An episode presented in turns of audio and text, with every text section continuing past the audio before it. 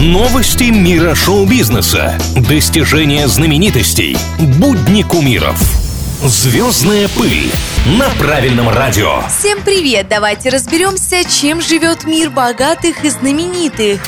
У Леди Гаги украли любимых собак. Однажды вечером специально обученный человек отправился на прогулку с тремя бульдогами певицы, но на него неожиданно напали. Двое животных были похищены, а выгульщик получил ранение. Было ли нападение спланированным или грабители не понимали, что связываются с друзьями самой Леди Гаги, неясно. Никаких условий по возвращению одной из самых дорогих пород собак они не выдвигали. Сама артистка и ее друзья предложили щедро щедрое вознаграждение за четвероногих. Через некоторое время неизвестная женщина принесла бульдогов к одному из полицейских участков. Сообщается, что женщина, которая вернула животных, оказалась непричастной к нападению.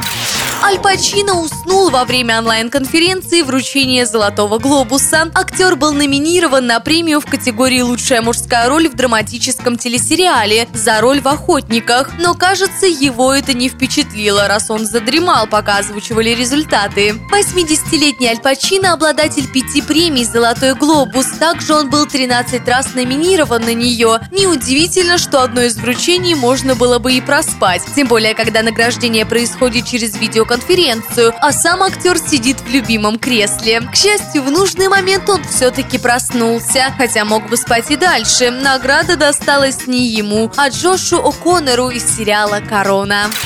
Что еще происходит в жизни самых-самых, расскажу совсем скоро. Меня зовут Маша Сафонова, и это самые звездные новости на сегодня.